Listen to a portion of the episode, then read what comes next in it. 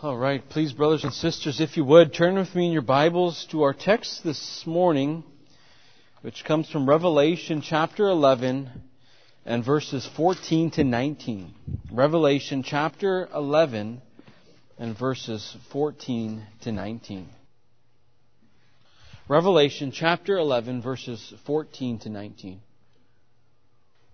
Please then, brothers and sisters, hear with me the reading of God's holy word. The second woe has passed. Behold, the, the third woe is to come. Then the seventh angel blew his trumpet, and there were loud voices in heaven saying, "The kingdom of the world has become the kingdom of our Lord and of His Christ, and He shall reign forever and ever." And the twenty-four elders who sat on their thrones before God fell on their faces and worshipped God, saying, "We give thanks to you, Lord God Almighty, who is and who was, for you have taken your great power and begun to reign. The nations raged, but your wrath came, and the time for the dead to be judged, and for rewarding your servants, the prophets and saints, and those who fear your name, both small and great, and for destroying the destroyers of the earth." Then God's temple in heaven was opened, and the ark of His covenant was seen within His temple. There were flashes of lightning, rumbling, peals of thunder, an earthquake, and heavy hail. Thus far is the reading of God's word. Well, brothers and sisters, chapter eleven has been a, a beautiful portrayal of the whole history of the kingdom, which concludes with a grand vision of its complete and total victory when Christ returns in glory at His second advent. Last week led us up to the very brink of the end of the age, we said. And as first, verse fourteen today describes for us, up to this point now in our text, two woes have passed and only one woe remains. And that second woe we concluded with last week in verse thirteen was a, a great earthquake, and a tenth of the city fell. seven thousand people were killed in the earthquake, and the rest were terrified and gave glory to the God of heaven. Right, both those numbers express limitation in that judgment, doesn't it? That it wasn't a, a full and complete judgment, but a partial judgment, which coincides, the, the great earthquake that we read about in verse thirteen, right, coincides with the great earthquake under the sixth seal that we read about earlier in chapter six, which was likewise not a complete judgment, but a, a partial judgment, the beginnings of the final judgment, just prior to the seventh seal being opened, which depicted for us the end of the age and the complete and total judgment of the world in righteousness. But what we also see at the conclusion of our text from last week in verse thirteen is also a reversal taking place with what some of these figures in verse thirteen uh, represent. And this is what I mean by this. One-tenth as well as seven thousand are both numbers found in the Old Testament.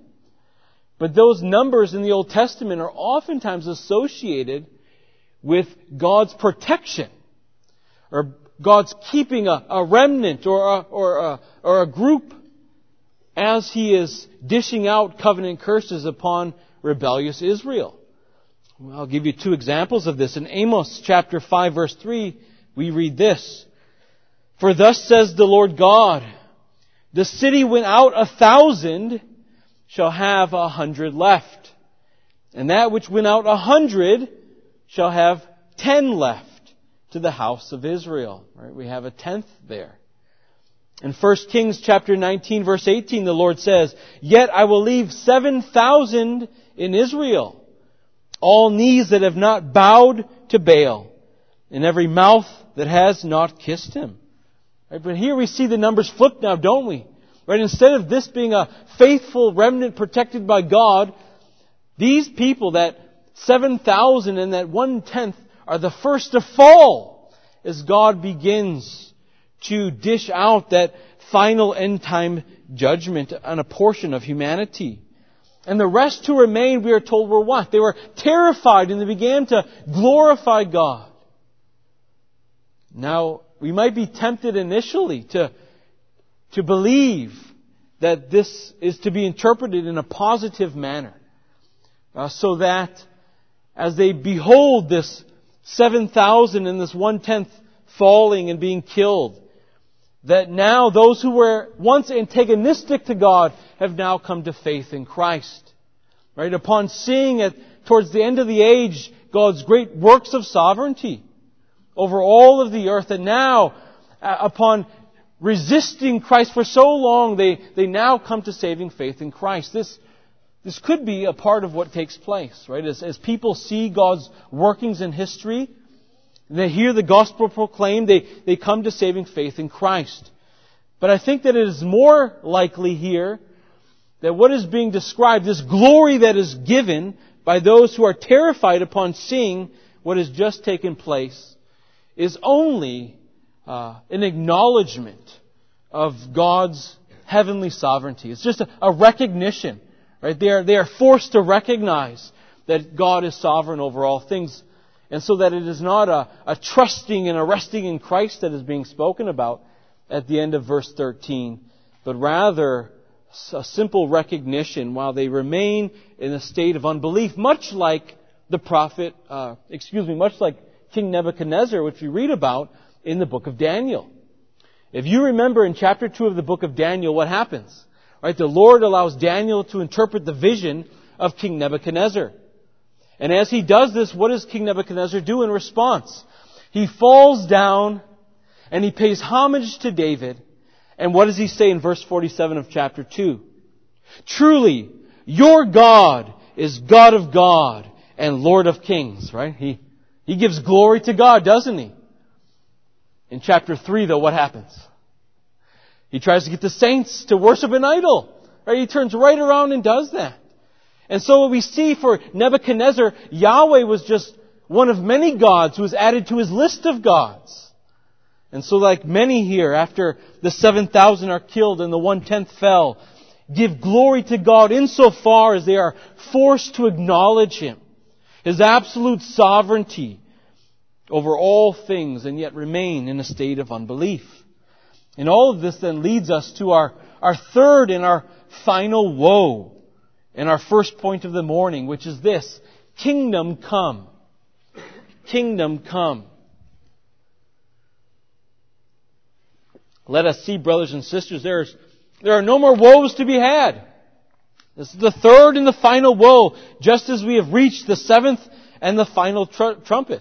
There is no more trumpets to be blown, which tells us what? This is the all-conclusive and all-decisive final judgment that is depicted for us in our text today. Seven is what? What have we been saying throughout our study in the book of Revelation? Seven, the number of completion.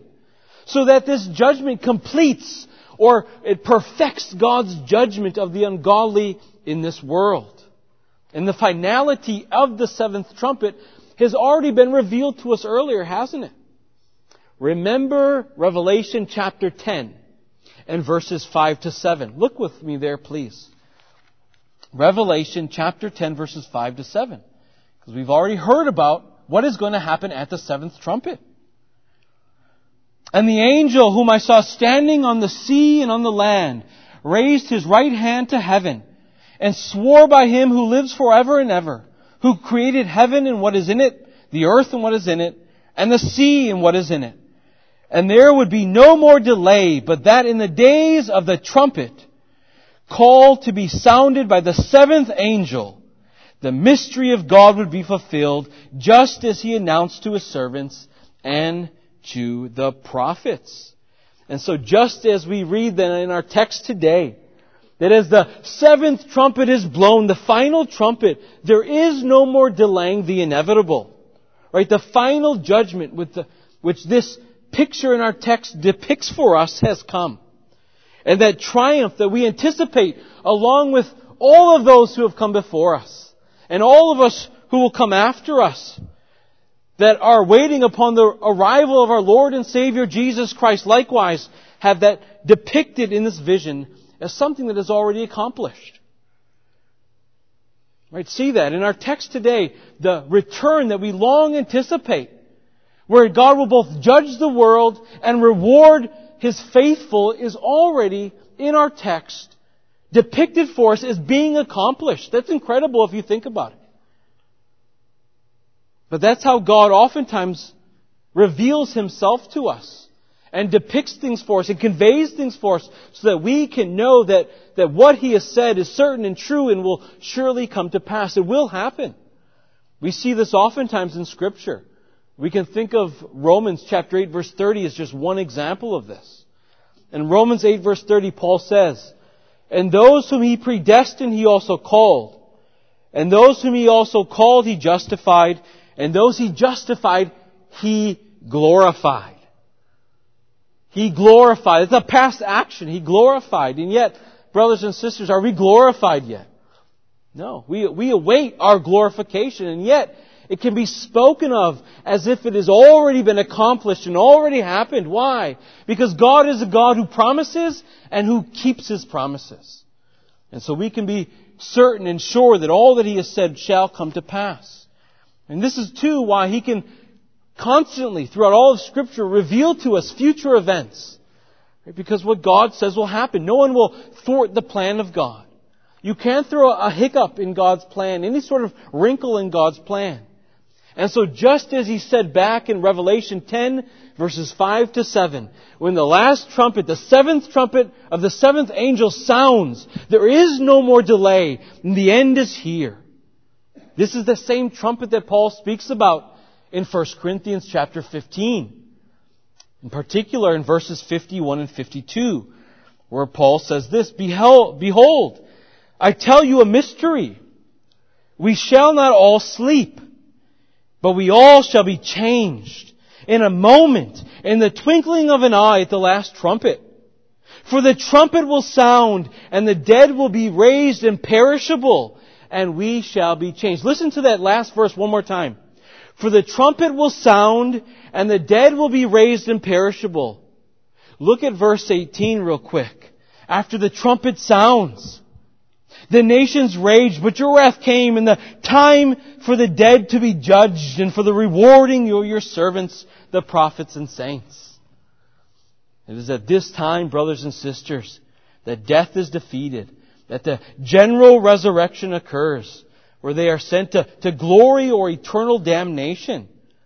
It is the same moment we are reading about in our text today that we read about in First Corinthians chapter fifteen, verses twenty-four and twenty-five, where we read this, "Then comes the end, when He," that is Christ, "delivers the kingdom to God the Father, after destroying every rule and every authority and power. For He must reign until He puts all His enemies under His feet. The last enemy to be destroyed is death." See this here, brothers and sisters. Right after the mediatorial reign of Christ is over, He delivers the kingdom back up to His Father. Right, Christ was, was given this kingdom, right, to look over the people of God, to, to save them, to redeem them, to protect them, to preserve them until the end. And when He accomplishes that, He, He gives or delivers up the kingdom back to His Father, having completed His task. And He presents to the Father those who are now perfect in His sight, who are holy, who are perfectly righteous and just and good, with perfect holiness, without spot, stain, or wrinkle, before God the Almighty. This is why then the voices in heaven can say this, "The kingdom of the world has become the kingdom of our Lord and of His Christ, and He shall reign forever and ever." Now this needs to be read in conjunction with what I just stated in First Corinthians fifteen, twenty-four and twenty-five. We need to understand that when Christ delivers the kingdom over to the Father, which is depicted for us in our text today, Christ does not stop reigning as king. Right? His reign as king never ceases, just as the Father's reign as king never ceased, even though the kingdom has been under the care of His Son. And so when the kingdom comes, the, the long-awaited messianic kingdom of the Old Testament comes, then Christ's reign was going to be a visible reign for every eye to see. And yet at that time, when Christ comes to reign, He is going to be reigning in a different manner than He reigns today. Today, as Christ reigns, He reigns in the midst of His enemies. When kingdom comes, Christ will reign amongst the saints. Right now, Christ as King reigns through His Spirit and through His Word and through His ordinances. But when kingdom come, Christ will reign in His person, displaying His glory amongst the saints without any need of means or ministers or signs or symbols or ordinances. Right? In addition, we see this take place. Right now, although Christ reigns, His kingship is disputed. Right? His kingship is disputed amongst the creatures of this world. There is rebellion against His kingship today. There is betrayal. And there is open treachery against His kingship. There is even a denial of the kingship of Christ today amongst those who live in this world. Right? His enemies today wage war against His kingship, against the Lord and against the Lord's servants. But when kingdom comes, all of that will be put away.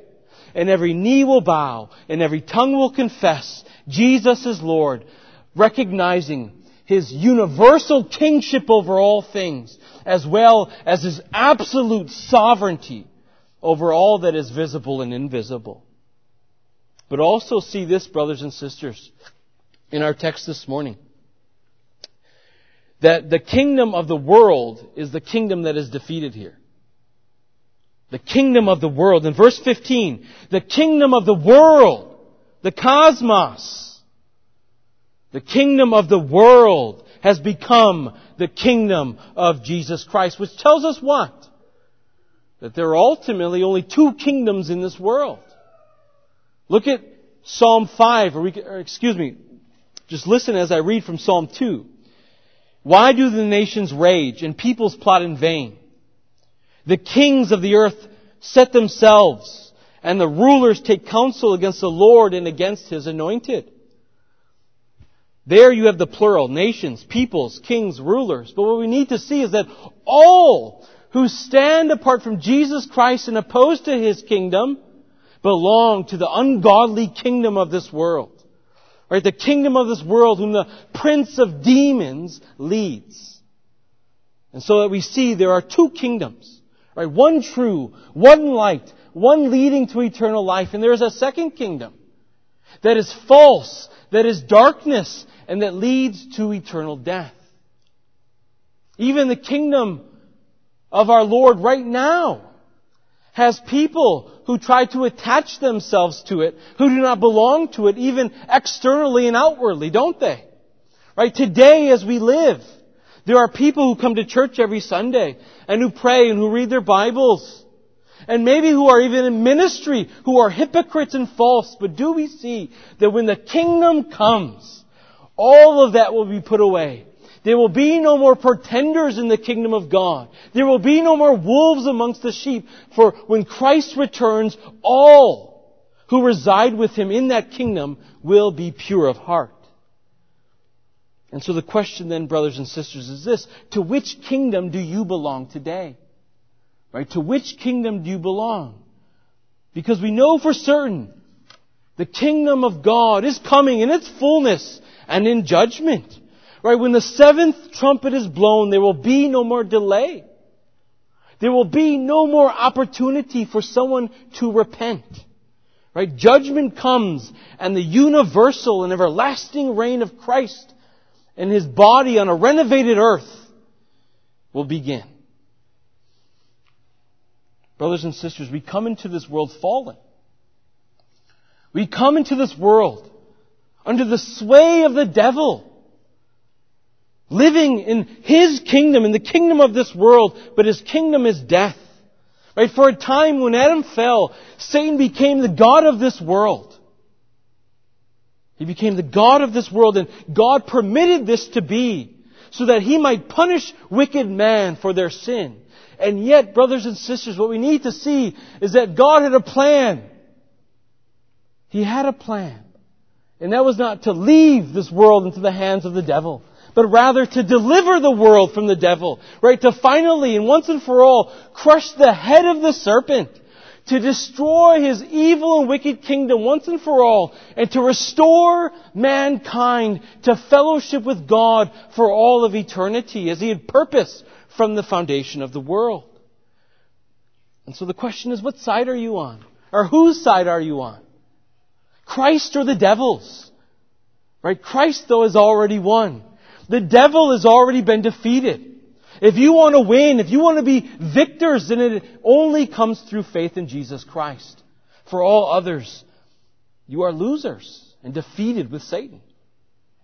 And you have no excuse, for God has revealed His plan. He has revealed His plan to us. He has told us time and time again how things will end. He has provided warning after warning, opportunity after opportunity.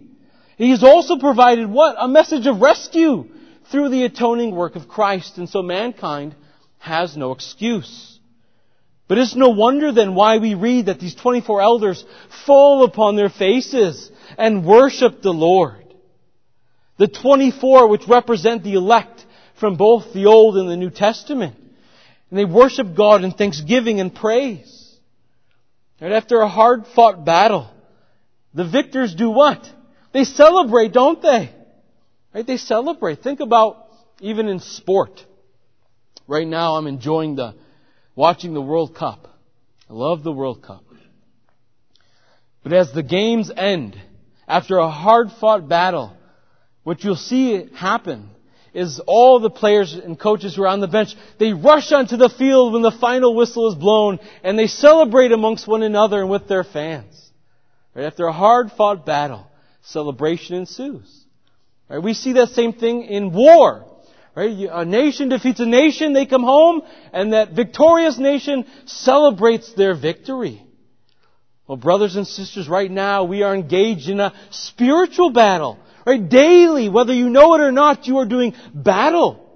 Right? Your, your soul is being assailed every day of your lives. Every day war is being waged over it. You are wrestling against principalities and against powers. Every day we are having to exert energy in discerning and fleeing from the schemes of the devil. But when kingdom comes, all of that will be done. Right? The, the war will be over, the struggling shall cease. And celebration over the arrival of ultimate triumph will ensue amongst the saints. And this leads us then into our second point this morning, which then is kingdom celebrated. Kingdom celebrated. Please look with me, starting at verse sixteen. And the twenty-four elders who sit on their thrones before God fell on their faces and worshiped God, saying, "We give thanks to You, Lord God Almighty, who is and who was. For You have taken Your great power and begun to reign.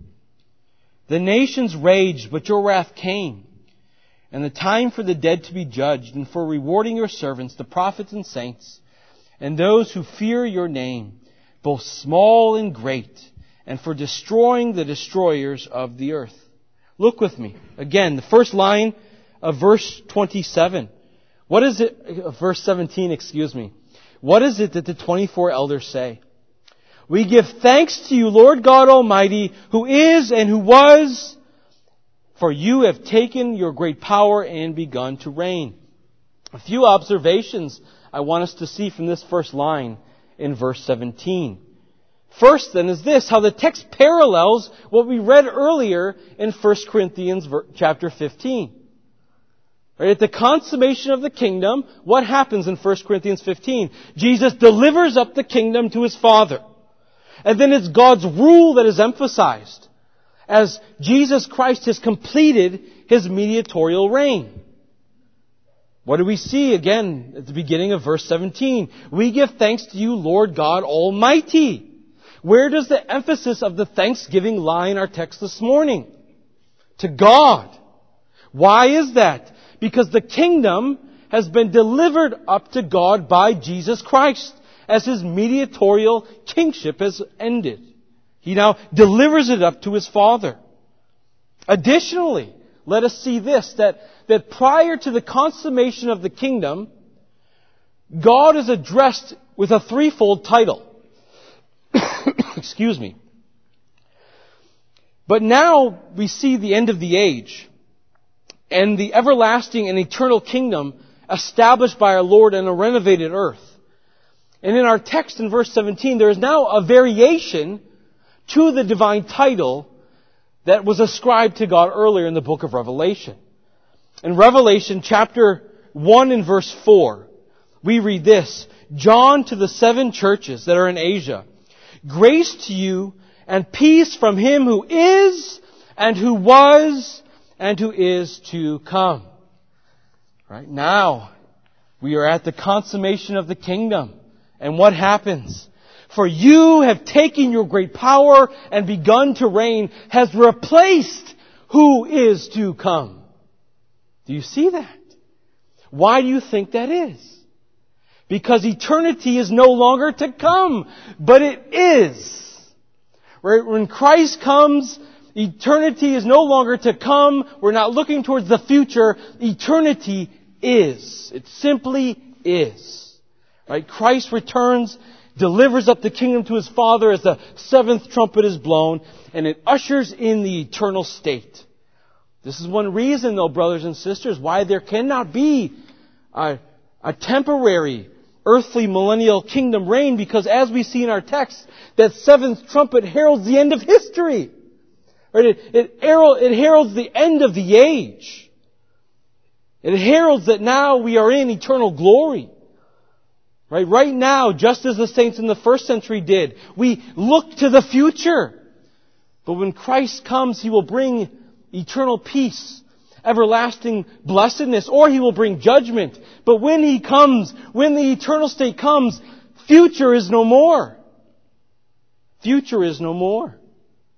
Then in verse eighteen, we see that the universal judgment of the world is what is described here.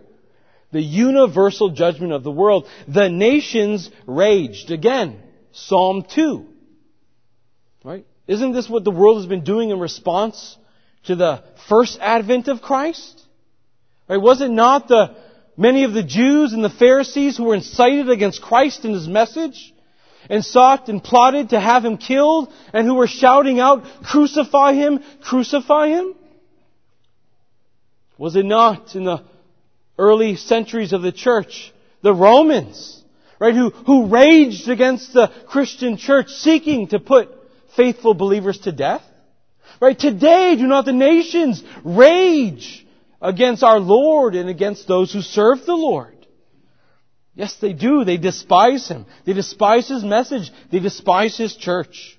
Right, the, the world wants to eradicate true Christianity for good, but they will fail. They will fail. And there will be a universal defeat of all of our Lord's foes at that time. And then what we will see is a general resurrection of both the just and the unjust at the same time, which Daniel himself speaks about in Daniel chapter twelve, verse two, where he says, "And many of those who sleep in the dust of the earth shall awake, some to everlasting life, and some to shame and everlasting contempt," which is the very same thing that our Lord Jesus Christ says will happen when? At His second advent. In Matthew twenty-five, what does He say? When He returns, they will gather the sheep and the goats, they will separate them, and at that time He will say to the goats, "Away from me into everlasting punishment, and to the sheep, away into everlasting life." And so we see there will be a judgment and a reward in verse eighteen. The nations raged, but your wrath came, and the time for the dead to be judged, and for rewarding your servants, the prophets and the saints. Exactly what Daniel twelve two speaks about. Exactly what Matthew twenty-five and our Lord describes as well. Right? By the grace of God, those who believe in Jesus Christ at this time will be rewarded with eternal life Right? Those who have rejected Christ will be castigated, sent off to the lake of fire, in the place that has been prepared for Satan and his allies from before the foundation of the world, that they might be tormented day and night forever and ever. And the reward we see is for what? It's for the, the great and the small. The whole range of the Christian body, for everyone who is a believer. Whether you are seen as someone puny and small in the kingdom or someone great in the kingdom. This reward is for all of God's people. And so all of these things we've just described are reasons for the church to celebrate. Right? To express such jubilation, celebration over the, the end of Satan's dominion. Right? Celebration over the universal reign of Christ on earth with His people. Celebration over how God has defeated the kingdom of this world. Celebration over our reward of eternal life in glory with God and all of the accompanying blessings that come with it. But the emphasis in verse eighteen is even more so on judgment than it is on redemption, as it begins and ends with judgment. Right? The nations are judged. Why? For their sinful outrage. Right? For their sinful outrage. And what is the nature of that judgment? Well, look at the conclusion of verse eighteen. It concludes with God destroying the church's earthly oppressors because they have sought to destroy God's people. Do we see, brothers and sisters, how the The penalty fits the crime? How those who have spent their, their lives seeking to destroy God's people are now the ones at the end of the age who will be destroyed. But let us see then the, the urgency of coming to faith in Jesus Christ now, today. Right? For, for judgment, for the, for judgment is, is right around the corner. It is on, it is on the horizon. Right? Right now, God speaks to the world through His Word. Right? He, he shows forth Christ to the eyes and the ears of people all over the globe. But brothers and sisters, there's coming a time when Christ will no longer speak that Word to people, but rather He will speak wrath to them. Right? He will speak wrath to those who have rejected Jesus Christ the Lord and have seen no need for His atoning sacrifice. Right? And when the wrath comes, His wrath will come in full upon them. They will be made to drink the cup of wrath. And what they will discover is that cup of wrath never runs out. It never goes dry. It is an infinite cup of wrath that they will drink, because it is an infinite penalty and an infinite punishment that is the only thing one is worthy of for sinning against an infinite Lord and an infinite God. But this is why it's so important then to look to the promises of Scripture. Right? What, what does our Word say? What does Paul say? Right? Whoever believes in their heart that Jesus is Lord, whoever confesses that God has raised Him from the dead, will be saved. Right? What does John say? To believe in the only begotten Son, so that whoever, right, whoever believes in, whoever receives the, the merits and works of Christ will never perish, but have everlasting life. What does John say in his epistle? That if we confess our sin, Jesus is faithful and just to forgive us our sins. This, brothers and sisters, is why there will be this jubilation in heaven. Because the saints recognize that they were pulled from the depths of despair by the mercy of God. That the only reason that they get to enjoy the eternal state in the presence of the Lord forever is because of His mercy. Right? They enjoy those blessings because of His mercy.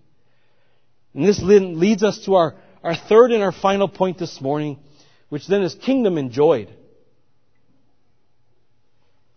Kingdom enjoyed. Look with me, please, at verse nineteen. Then God's temple in heaven was opened, and the ark of His covenant was seen within His temple.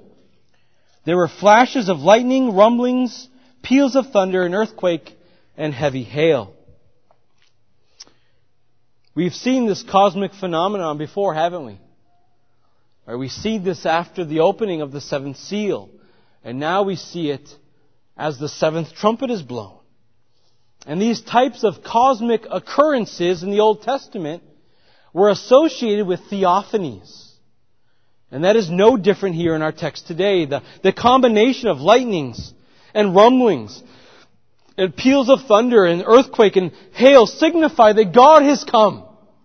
Right? That God has come, and He has come to judge the world and to usher the saints into glory. In fact, what we see in our text today is a kind of typological fulfillment of the Exodus wilderness Jericho motif. If you remember earlier, as we started to look at the trumpets in chapter eight and chapter nine, we highlighted the fact that it is it is patterned after Joshua six and the in the bringing down of the walls of Jericho. You have the, the six trumpets that are blown.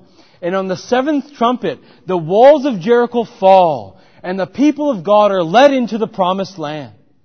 It's the same thing that we see in our text as well. After six trumpets are blown, the seventh trumpet is blown. And what happens? The, the walls of this kingdom come crashing down, and we are led into the heavenly promised land that has been appointed for us to be in the presence of our Lord forever. And that's what's depicted as we read that the temple in heaven opened and the Ark of the Covenant was seen in the temple. Right? That's the message that is being conveyed in that, in that picture of that vision. Because remember in Revelation chapter twenty-one and verse twenty-two, John already told us that he saw no temple in the city, for its temple is the Lord God Almighty and the Lamb. And so this temple that that John now sees in heaven that's opening up, and the Ark of the Covenant that he sees in it is not to be interpreted as a literal temple or a literal ark. And I think we see this further as we identify the significance of the Ark of the Covenant that was seen by John in the temple. On the Day of Atonement, uh, once a year the sacrificial blood of the animal was, was sprinkled on the mercy seat of the Ark of the Covenant. And what did that symbolize? A covering of the nation's sins. That is what sprinkling blood on the mercy seat of the Ark of the Covenant symbolized. Which did what? It ensured God's presence with His people. That's what it did. It ensured God's presence with His people. Right? This is something that the high priest saw once a year. The people couldn't see it because of God's holiness and their sinfulness. Well, what we have here then in the symbol of the heavenly temple being opened and the Ark of the Covenant being seen by John is a is now a reappearance of God, right, with His people at the end of time. Right, that is what is being symbolized here. For the chasm that once existed because of sin, even now today between God and the redeemed, will be removed at the end of the age. Right, right now Paul says in First Corinthians chapter thirteen, verse twelve. We see in a mirror dimly. Right, right now we see in a mirror dimly. But then we shall see the Lord face to face. Right, brothers and sisters, that is what is being described and depicted for us here in our text today. At this time, we will see Christ as He is. We will see Christ as He is. And Christ is the only reason for it. Right? It is because of Christ's work. It is because of Christ's merits, which is what the Ark of the Covenant being opened then symbolizes for us. Ask yourself, what was contained within the Ark of the Covenant? Two tablets, or the Ten Commandments. And so what does the opening of the Ark symbolize for us? That the law of God has been fulfilled by Jesus Christ with all of its demands. So that the law no more stands against God's people. Right? That we who have been now perfected will be with the Lord in the radiance of His immediate presence forever when Christ comes to tabernacle with His people for good, once and for all. Right now, brothers and sisters, we need to understand we enjoy the kingdom in part. We only enjoy the kingdom in part. With the first coming of Christ, the eschaton has poured in in part. Right? We receive blessings and benefits of the end of the age right now. But there is so much more for you and I to enjoy. The greatest enjoyment being the beatific vision. The greatest blessing is the beatific vision. To see God as He is. To stand face to face with God. The greatest blessing any of us could enjoy. To see God. And so I ask, do you find yourselves, brothers and sisters, praying as Jesus taught the apostles to pray? Your kingdom come. You pray, your kingdom come. If not, why not? If not, why not? Is it because there are things maybe more interesting or more important or more valuable to you in this life now than to see God face to face?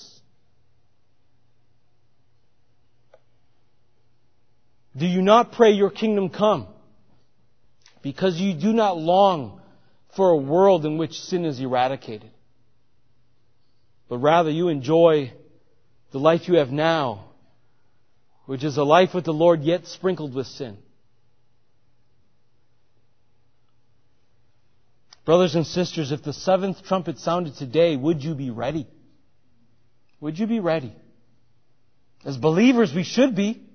Right? We ought to long for the return of our Lord. We ought to hunger and thirst for it. There should be nothing on this world right now that we love or desire so much that we would want to prolong the coming of Christ. There should be nothing that we want to hear so badly and so deeply than those words that Jesus told the apostles that He would say when He returns to the sheep. In Matthew twenty-five, verse thirty-four, where He says to them, "Come, you are blessed by my Father. Inherit the kingdom prepared for you before the foundation of the world." Brothers and sisters, this is why Paul could say to live is Christ, but to die is gain. And to die is gain. There is nothing more filling. There is nothing more satisfying. There is nothing more exciting than seeing the Lord and being in His immediate presence forever. Where sin is gone. Right? Where pain is gone. Where there is no more wrestling with, with temptation. Where every tear will be wiped away. I mean, how can you not long to hear the, the seventh trumpet to be blown? Right? How can you not long for that sound? For when it does, brothers and sisters, that seventh trumpet blast will be a declaration to the entire world that Christ, who died to redeem His people, has returned as He has promised. And He has returned to establish His everlasting kingdom forever. Let us pray. Heavenly Father, thank You for Your Word, as it is so comforting to the hearts of the saints. It consoles weary hearts, those fatigued by this world and fatigued by doing battle with, with sin and temptation every day of our lives. We ask, Lord, that You would continue to increase our faith every day as we read and learn more about Your Word and Your promises. We ask, Lord, that You would help us to be those who pray, Thy kingdom come, desiring to see the Lord face to face. So, Father, we come before You this morning asking all these things. In Christ's name we pray. Amen.